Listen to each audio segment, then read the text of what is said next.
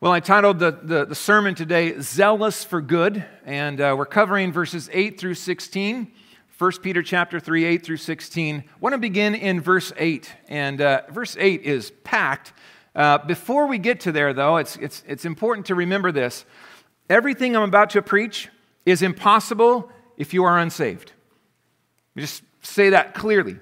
You can't do this the way Scripture calls you to do this unless you are drawing with roots deep into the power of the gospel. You can't obey this way on your own. It, it, it, won't be for the glory of God, and it will be a fickle flame that, that fades. We can't do these things unless we are drawing on the gospel, the good news of Jesus Christ. What is that good news? Let me just tell you right up front. The good news is that we are sinners and we are hopelessly lost in, in our own devices. We have rebelled against God. We are on the way to the fires of hell under the wrath of God. The good news is that God sent his son Jesus to live in obedience, something that none of us in this room have done. Not even close have we done that, but Jesus did. In perfection, he obeyed the Father. Every time we disobeyed, Jesus obeyed. And then he laid his life down to pay not for his own sins, but for the sins of all who trust in him and place their faith in him and say, Lord Jesus, your obedience, I believe, is now my obedience. Your sacrifice is for my sins, so that when he died, I died. And when he was buried, I was buried. And when he rose in power and victory, so did I. I am forgiven through his work alone. I bring nothing to the table but sin and rebellion. Jesus, save me. Right? That's the good news of the gospel. And God doesn't have to do that. He doesn't have to save anyone, but He chooses in mercy and grace and love to lavish this gift on all those whom He has chosen from eternity past. And every single one will come in faith and embrace that good news. And the moment that that happens in your life, you begin to draw from new resources. You have a new heart. You have incredible power residing within you. God Himself lives in you. The Spirit indwells you fully, completely, and begins to transform you from the inside out. You are set free from sin and called then to be a slave of God, to obey God and His commandments. And uh, we've been journeying through the early chapters of 1 Peter in the doctrines of that. What has Christ accomplished? All of this is true. Now we're in the application, and I just I felt like it's important to remind ourselves we can't do this without the gospel. You've got to have roots before you have fruits. Okay? So, all of the fruit we talk about here is gospel dependent fruit. It's gospel dependent obedience. With that in view, let's dig in here and look at verse 8 the mindset of the redeemed. What is to be the mindset of believers, Christians, both in this church and around the world? How should we think and feel inside? Well, we've got quite a list that Peter gives us here. Finally, all of you, that's everyone here in this room who carries the name of Christ, have unity of mind, sympathy, brotherly love, a tender heart, and a humble mind. What a list. You see what I mean? This is a shotgun. We're in verse 8, and he's already hit us with, with multiple commands. These are gigantic calls to Christian virtue. What does it look like to be zealous for good? Here's where it starts. As the gospel gives strength, this is to be true of all of us. Now, it's interesting that he says, finally, all of you. So we know in previous weeks, moving through 1 Peter, he's been addressing different groups, right? So we started with uh, all of us under civil authority, obey civil authority, submit. And then workers, right, to bosses and submitting in the workplace. And then um, husbands and wives, most recently. Wives submit to husbands. Husbands love your wives in the same way that Christ loved the church and all that that entails. Now, finally, he steps back and he's addressing the whole congregation. That's all of us here. And then he ties in on this list. Let's move through this list piece by piece and consider this. Unity of mind. Uh, the New American Standard describes this as harmony, or translates it harmonious. Be harmonious, be like minded, have one mind. It doesn't mean that we are the same. We are not the same. We are not all the same as, as, as the way that we think, but we are called to unity even in the differences that we bring to the table. That's what I love about the worship team this morning. Did you catch the harmonies that were happening up here? Spectacular. Well done, worship team. There were different notes that were being sung, but guess what? They were purposed to correspond with and bless and weave together with the other notes that were that's that's Christian unity. We're not the same, but we are to be one harmonious together, like minded in our journey together. There's a lot of talk about unity. A lot of times I hear, especially in our day, the talk of how to achieve unity is to downplay division. Well, guess what? Truth divides. Truth does divide. So many times on the chopping block is truth itself. And if you ignore the truth or, or deny the truth or downplay the truth, then you can pretend to be unified. But guess what? That's not unity. That's not the kind of unity the scriptures call us to. John 17, right? For Bible study, we're studying this this week. In John 17, Jesus himself prays for you, church. He prays for us together. And he says, unify them, unite them together with the same unity that we have. Think of this the Father, the Son, and the Spirit. That is the degree to which we are called to be unified. The unity of the Godhead is to be on display in our love and unity between one another. In the very same passage, passage he says, Sanctify them in the truth.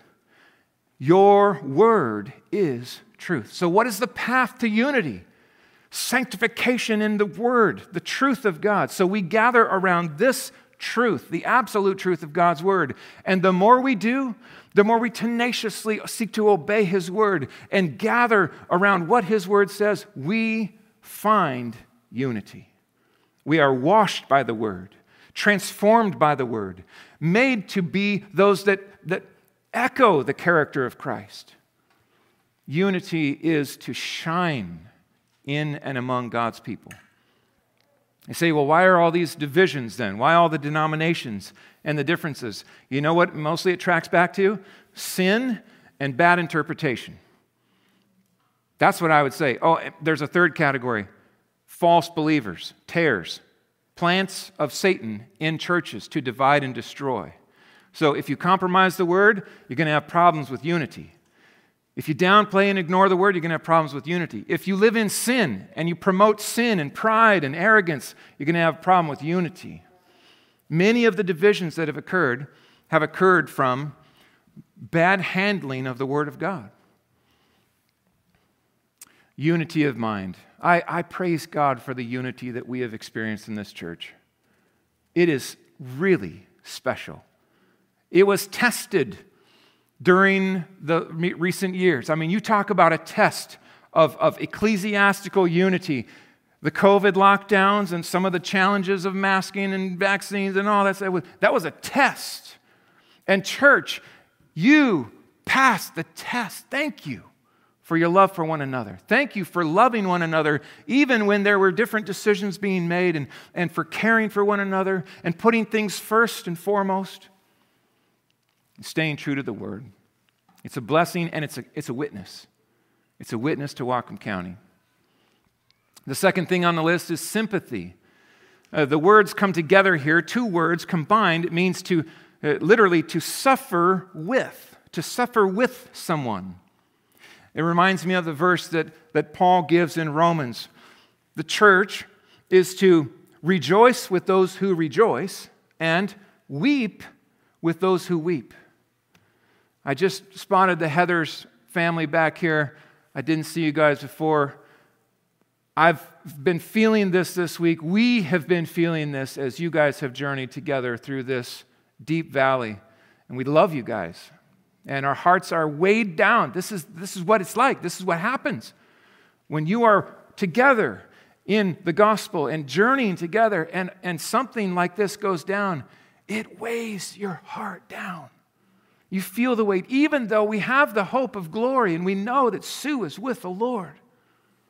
It still hurts and it's heavy. And there's something that happens when, when people gather around and they just say, I, I feel, I feel, it, it hurts. It's heavy. When one member is going through a trial, the whole body feels it. 1 Corinthians.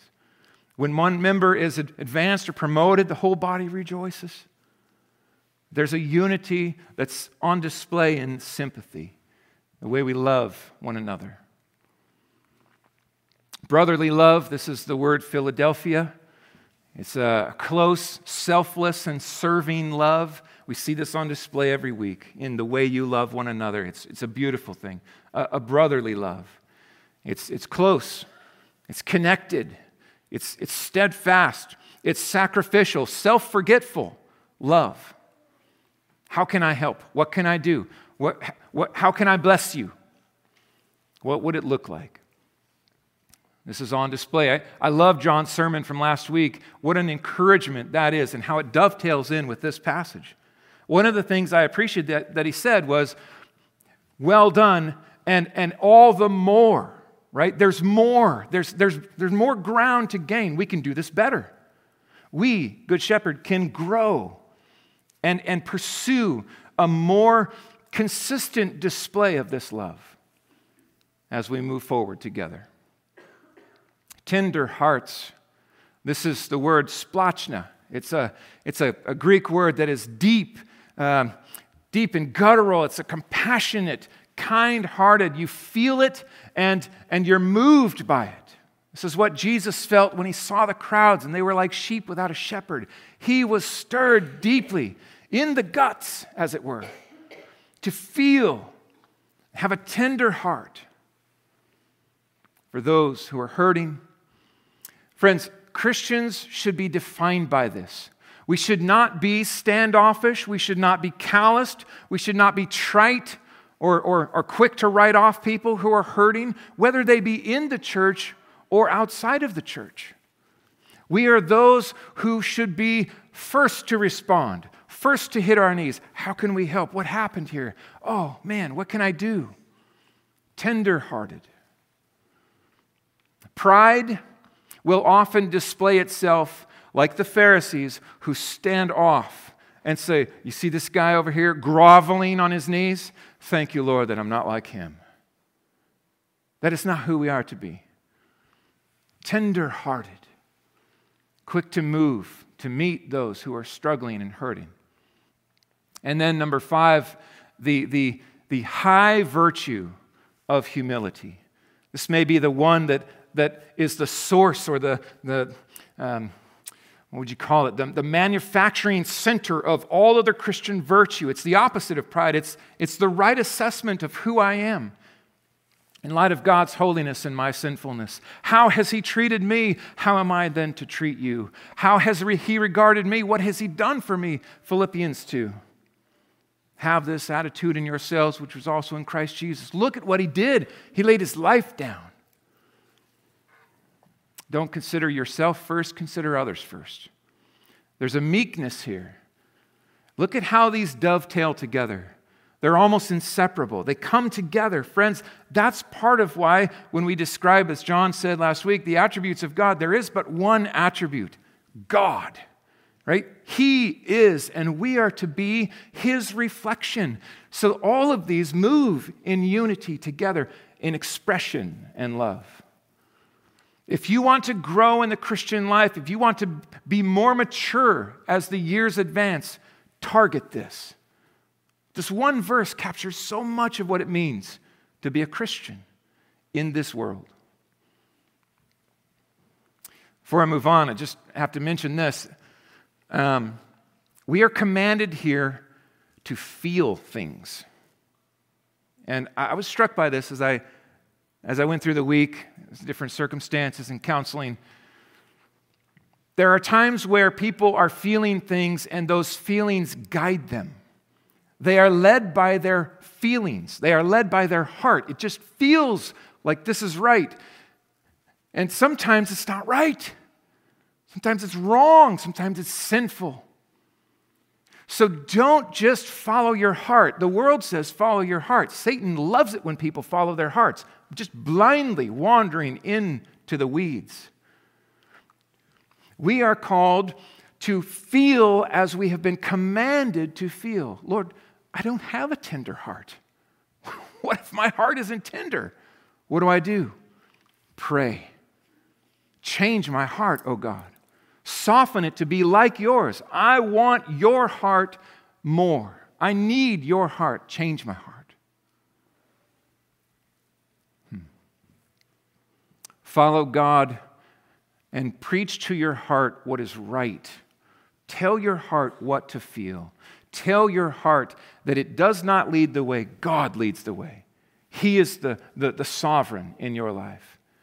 And as you trust Him, He will bring those feelings in line with where they should be. Hmm. Now, verses 9 through 12, we, we start with uh, the, the, the mindset of the redeemed. Now we move into the responses of the redeemed. And I love that Peter moves this direction because if you don't start with the mindset and the right heart, then, then this will never happen. Verses 9 through 12 will just not work well. So there's a flow here, a, a, a process of, of, uh, of growth. Verse 9 Do not repay evil for evil or reviling for reviling, but on the contrary, bless. For this, to this you were called, to bless, that you may obtain a blessing. So think of that. There's a promise here, and, and in the verses to come, um, Peter is going to quote from Psalm 34. So he's going to quote from the Old Testament. He's going to be drawing as well from Isaiah chapter 8. But this is incredibly challenging for us. It's not new for us. We saw this in Romans 12 when we journeyed through there. We already have come across this in 1 Peter. So he, he returns to this topic. And one of the things that says is these folks were struggling. They were already, I believe, under persecution. They were experiencing the tremors of persecution. How are we to respond when we are persecuted, when we are reviled? We are not to return reviling. We are not to return evil. We are not to drop down into the dark. We are to overcome the dark with light and good. To this, Christian, you were called. You were set free from rebellion, called out of the dark and into the light. Chapter 2, verses 9 and 10. That you may obtain a blessing. We'll talk more about that in a minute. But just consider this Jesus himself taught Peter. So remember, Peter's words here are echoing the words of Jesus. Blessed are the peacemakers. Happy, ha- happy, happy are the peacemakers, for they shall be called sons of God. Matthew 5, verse 9. Be merciful, even as your Father is merciful. Look at how these verses connect. You see the connection here? This jumped out to me. For they shall be called sons of God. What is that? What is Jesus pointing us to? He's saying, reflect your Father. And your Father is merciful. Your Father is a merciful, a God of mercy. He shows kindness even to those who are evil. So should we. So should we. And as we do, we demonstrate that we are sons. We, we will be referred to, those people must be Christians. They, they are shining the character of the one that they follow, Christ. They are sons of the Father, God Almighty. Evil actions are in view, but also evil words. I think probably in the Christian life, at least my experience has been that, that words tend to be more common in this category. I, I rarely have people come at me with punches, but, but I, I do have them come at me with words harmful, hurtful words. Uh, words that can sound sanctified and, and, and yet they're cutting. Sometimes passive aggressive Facebook posts will, will come in this way. How will we respond? How, how do you respond when words are, are leveraged against you and, and, and they're corrupt, they're evil, they're harmful, they're meant to hurt. Will you respond with a blessing? This is not natural. It's not instinctual. It doesn't come. It's, and I guarantee you, it's not the first thing that comes, is it? Right? I mean, I, we want it to be, but that first impulse is, oh man, I will get you. Larry was giving us a demonstration of this, jokingly so, I'm sure. But uh, he was talking about how people were passing him and how he has these high beams on his suburban and he can really. This is a challenge. It's a challenge. I told him, Larry, you never want to say stuff like that right before the sermon.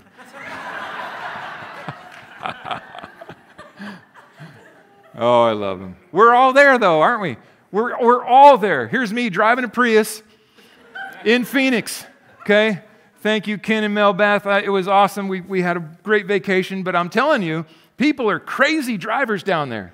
And they all drive these monster trucks that could squash my little Prius right? And, and, and on the bumper of this Prius, it says, wag more, bark less, I believe. Is that right?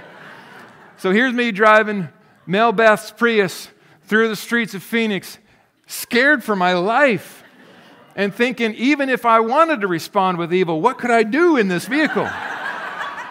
you hit the gas and nothing happens. I say that because it's in us. We don't like to experience this. This is not enjoyable to go through. And, and on a far more serious note, for real, there are those in this room, and I know you have received horrible evil. You have been on the receiving end of harmful, hurtful, devastating words. So I don't mean to make light of this. This is not just a traffic thing, this is life altering evil. And, and, and Lord, you're telling me that I'm supposed to bless in return? How do you do that? How in the world do you do that? It's one of the ways we shine. It's one of the ways the world will know that we are not of the world any longer. You want to be blessed of God? He quotes Psalm 34 now. Whoever desires to love life and see good days. Oh, Christian, that's you. That's me. Do you long to love life and see good days? Then here is the way forward for you. Let him keep his tongue from evil and his lips from speaking deceit. Let him turn away from evil and do good. Let him seek peace and pursue it. Seek peace and pursue it. That's you, Christian. That's your assignment. That, that's, that's the normal operating procedure. Turn from evil and replace it with good. It's not just avoid, it's not, it's not just nothing, it's return good for evil. It's so upside down and so not automatic that it shines and it surprises and it shocks when it happens. Seek peace and pursue it. That means that Christians are not the ones that start the fights, we're the ones that break them up.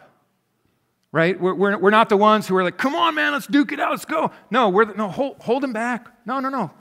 Let's calm this thing down. We're the de escalators in the room. Not the ones storming the castle, but we're saying let's, let's think, let's be level headed, let's, let's find a way for peace. If at all possible, so far as it depends on you, live with, in peace with everyone. Romans 12. Seek it, be zealous for it. Even in days of persecution, even when you are reviled and evil is done to you. Keep your tongue from evil, your lips from speaking deceit. There's just a, a, a reminder here of the connection between the heart and the mouth. The mouth will express what is in the heart. If you give room for bitterness or anger or evil in your heart, there is going to be an expression of that in your tongue and on your lips. It's not who we are. We've been forgiven, we've been set free, we've been given a new heart. And that we're called to be who we are the heart and the mouth. Deceit, it means we're truth tellers. We don't speak falsehood. We don't lie. We don't twist things up to make ourselves look good. We speak truth. And we do so in love. Not, not, not with a blade, not to hurt or to harm, but in love. We speak truth. Hmm. Jesus said this in Matthew 12 Out of the abundance of the heart, the mouth speaks. The good person, out of his good treasure, oh, Christian, that's you. Out of treasure that you have in your heart, you bring forth good. The fruit is on display as you tap into the root of the gospel. But the evil person speaks out of evil treasure and brings forth evil. I tell you on the day of judgment, hear this, Christians, people will give an account for every careless word they speak. For by your words you will be justified, and by your words you will be condemned. Now, what does that mean? Does we interpret Scripture with Scripture. We're not saying that we're saved because of words we speak. We're saying that we show that we're saved as we speak words consistent with who we are. The words we speak will reveal we are His children. We are His. We are light, not darkness anymore. And if we are defined by careless words, if we are defined by evil, then we should think twice about the label Christian and ask it Do I really believe? Am I really walking in obedience to the, the Savior that I say I love? If my mouth is defined by evil and corruption, I may be self deceived. The fruit reveals the root. That's what Jesus is saying. Make sure that you are clinging to Jesus and delighting in Him and obeying Him because He said, If you love me, you'll obey me. That's how it works. For the eyes of the Lord are on the righteous, and His ears are open to their prayers. Now, remember two weeks ago? The husband that mistreats his wife, mishandles the authority that God has given him to harm, his prayers were shut off from God hindered, it says. And now, here, as we obey, the Lord delights in our prayers. If, however, our lips are speaking forth evil and we are harming and living in an evil way, our prayers may be hindered here as well. You want the eyes of the Lord in blessing. This is the blessing. You want his ears open to your prayers. You want him delighting in your obedience, even when it's hard. You want him hearing words of confession Lord, I've failed. I confess my failure. I let these words go and I am wrong. I confess that was sin. I delight in you. I turn from that. I want words of righteousness. But this is real stuff, right? But if you care nothing about the words that you speak, then the face of the Lord is set against you. And you do not want that. You do not want that. Words are a big deal. We read in the book of James that the tongue is a restless evil and could set an entire forest ablaze with one little ember. That's your tongue. We work on that. We seek to tame it Self control is a fruit of the Spirit. Tongue control means we hold back that which should never be spoken by a Christian. And we replace it with words of blessing. So here's a list to kind of walk your way through. One of the key ways to return blessing with reviling. So reviling comes your way and you say, No, nope, I want to bless. You have to remember, this is the key. Remember, first of all, remember that you represent your Father. You are not your own Christian. You were bought with a price. So glorify God with your lips and your tongue. Remember, you represent the Father. Number two, remember his undeserved love for you. He loved you when you didn't deserve it, and he says, now love that way. Love like that. Do that does that person deserve me returning love? No, but neither did I. Remember how he has set you free. You're not enslaved. You don't have to respond the way you used to always respond. Don't say, this is just who we are as a family. We just, this, this is how we roll. No, not anymore. The gospel changes generational sins, it releases from that captivity. Number four, remember his commandments. God has not been silent on what he expects of his people. He's spoken, he's commanded. We have opportunities now to obey or disobey. Number five, refrain from evil responses. Hold it back. Respond with blessing and rejoice in God. You see how critical it is to go vertical before you respond? Stop Think about who you are. All of these things will help enable a blessing in place of a revile. Now, verses 13 to 16, the boldness of the redeemed. The boldness. So, the mindset of the redeemed, the, um, the responses of the redeemed, and now the boldness of the redeemed. When you do this, you will find yourself in situations where people will not understand what just happened. They're, they're just going to be like, wait, what? That's not expected. Your, your return of blessing to reviling or evil catches people off guard. Look at what happens. Peter says this Now, who is there to harm you if you are zealous for what is good? But even if you should suffer for righteousness' sake, you will be blessed. This was an interesting one. I, I kicked this around for a while this week, and it, I mean, it's true. On the one hand, yes, if you live as a peacemaker and you live verse 8 out and you are responding with blessing and not cursing, I mean, how many enemies can you really make? Right? There is, on the one hand, that is true. You are not going to be out there just mowing people down. I'm not kicking you guys, I'm just illustrating, you know. The front row is pretty close, isn't it? Yeah. You're, you're not going to be out there stirring up the hornet's nest with evil behaviors, making enemies, right? That's not who we are. We're peacemakers. We're meeting the world with love and peace and grace, and, and yet, Jesus was crucified. Right? So, I mean, he was the perfect example of all of these things, and they killed him. And he says, they're going to hate you because you represent me and you carry my word. And that many times is where it comes down. It's the Word of God that is hated. And you carry that Word, and you are supposed to shine forth that Word, that truth. The God who is, is to shine in your life. So Peter says, listen, it's, you're, you're not going to be stirring up tons of harm if you're zealous for what is good, but even if you should suffer, and, and we know it's likely that you will. You will be blessed.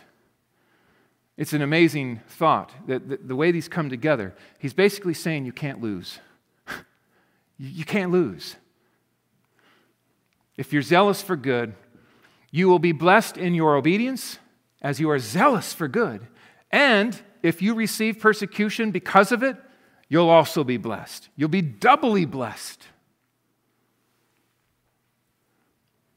As hard as it might be, to surrender self, to, to relinquish that response, that comeback that you think of like three hours later. Oh, I should have said this. And no, lay it down. That's not who I am. I don't represent the dark. I am called to go on the high road here. Blessing, blessing. Blessed are you when others revile you, Jesus said. Blessed are you when they persecute you and when they utter all kinds of evil against you falsely. Even they're lying about you, they're uttering all kinds of evil on my account because you represent me, because you're trying to carry the words of truth, because you're shining in the darkness.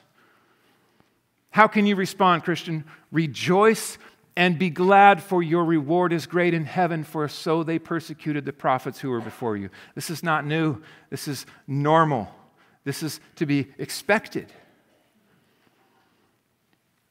Yeah, but it's not fair.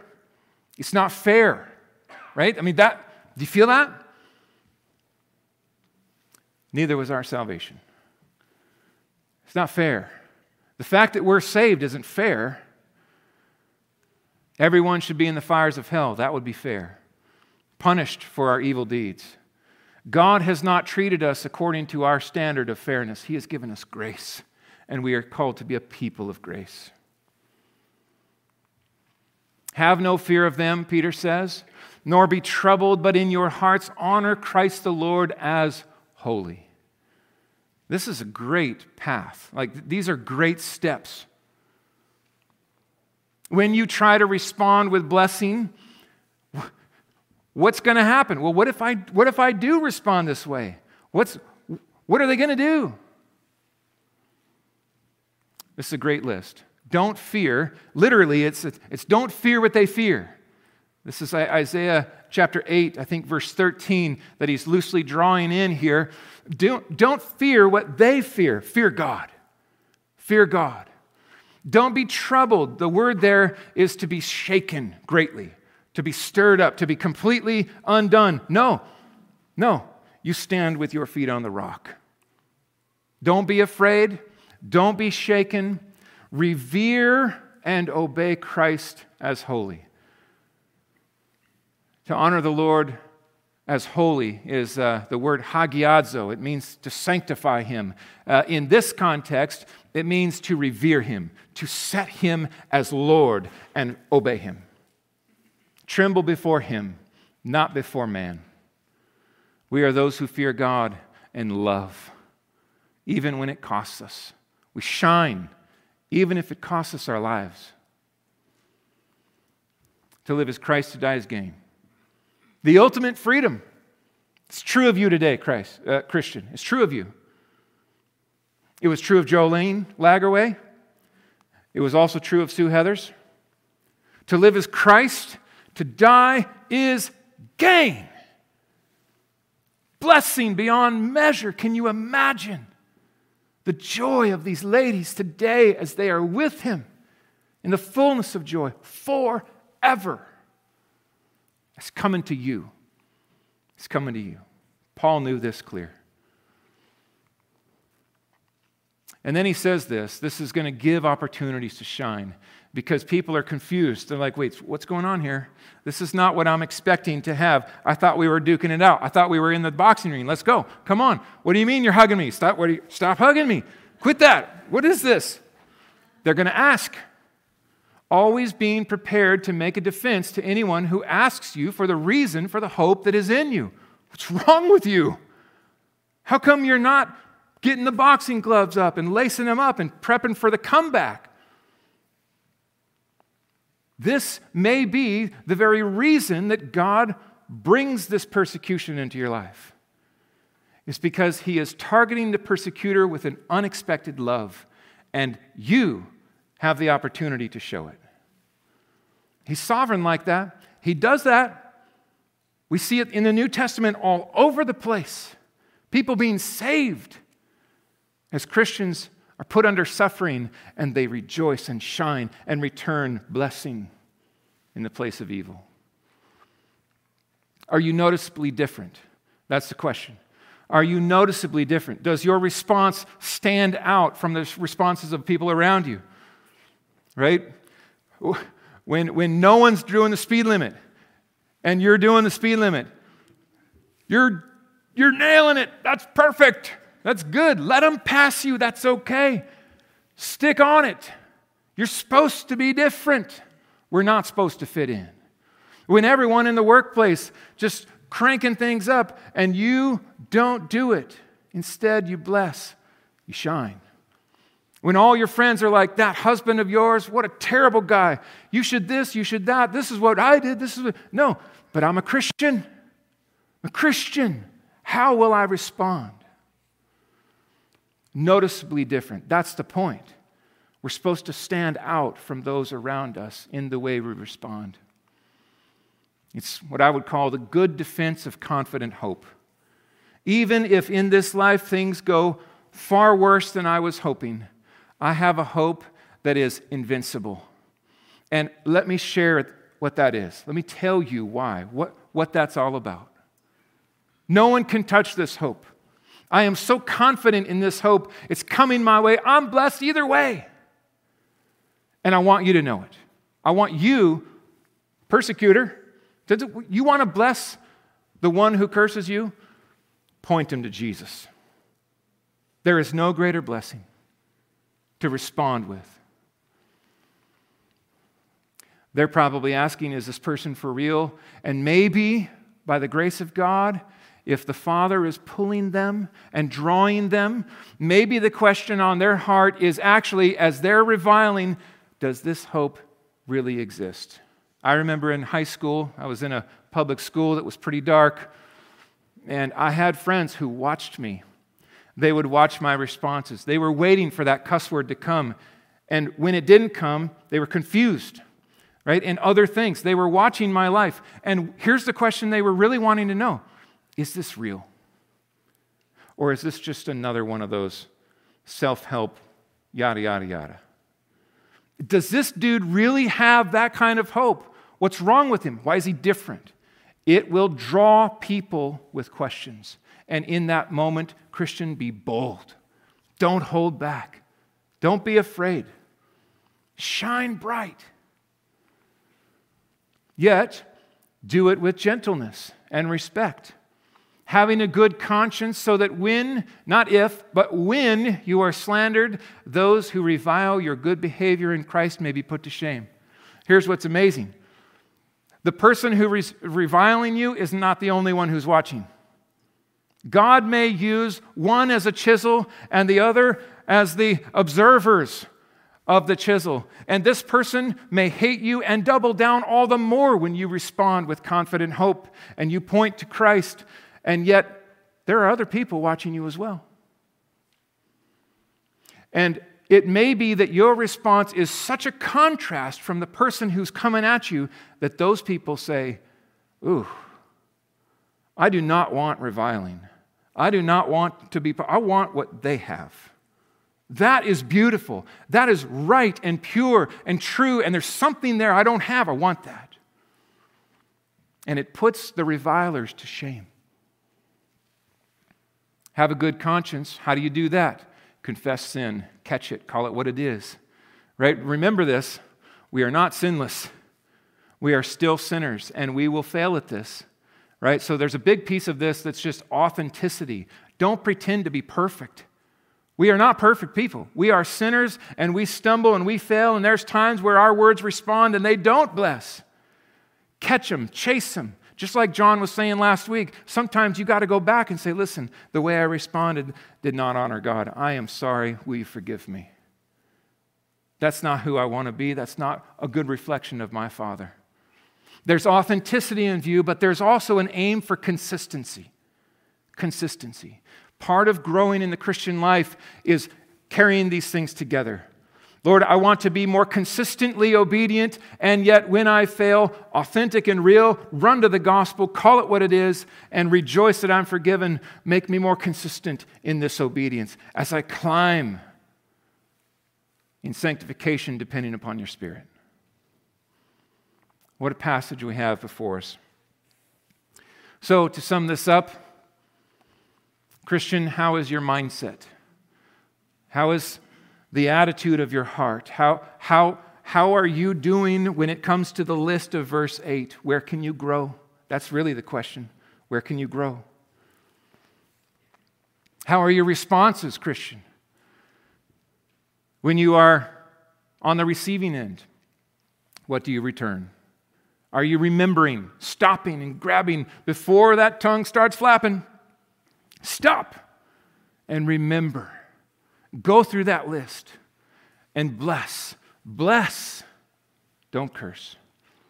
And how are you doing with boldness? When people ask, What is wrong with you? What's different? Why are you responding in ways that are just completely unexpected? Speak up. Don't be quiet. Point to Christ. He is the, the, the, focal point of all of that fruit. It's the roots that bring about the fruit. And may the Lord make these things true of us all the more. Praise God for the fruit on display in the branches of Good Shepherd Bible Church. And in the coming years, may that fruit continue to grow and flourish, that the world would know that there is a hope and it is real. And He changed us for His glory. Let's pray. Father, we thank you for Peter and for these verses, for the gift that they are from you, Lord, to us. We embrace them, and oh, Lord, we know we do not do these things as we want to. Grow us, oh God, grow us. Make us more like you in the way that we display these things these Christian virtues, I pray that would land in our lives all the more, that we would be the kind of church that would so love one another and show this, this love for one another that the world would wonder what's happening in that church. These people, they love one another. I pray that our responses to a hostile world, increasingly so, would, would not be with anger and bitterness and reviling in return, but with a calm and confident blessing because we know, O oh Lord, that there is a hope that is not endangered. And may we speak, Lord. Oh, give us words in those moments. Have, help, help us to be prepared to give a defense for this, this hope that shines in our lives. May you ordain circumstances even this week through, through this prayer that you've ordained to bring about this opportunity for us to speak and point to the Savior of sinners who has so loved us and, and released us from our sins. And Lord, use us to that end to point others to you, that you would be glorified and that we would shine in this place. In Jesus' name I pray. Amen.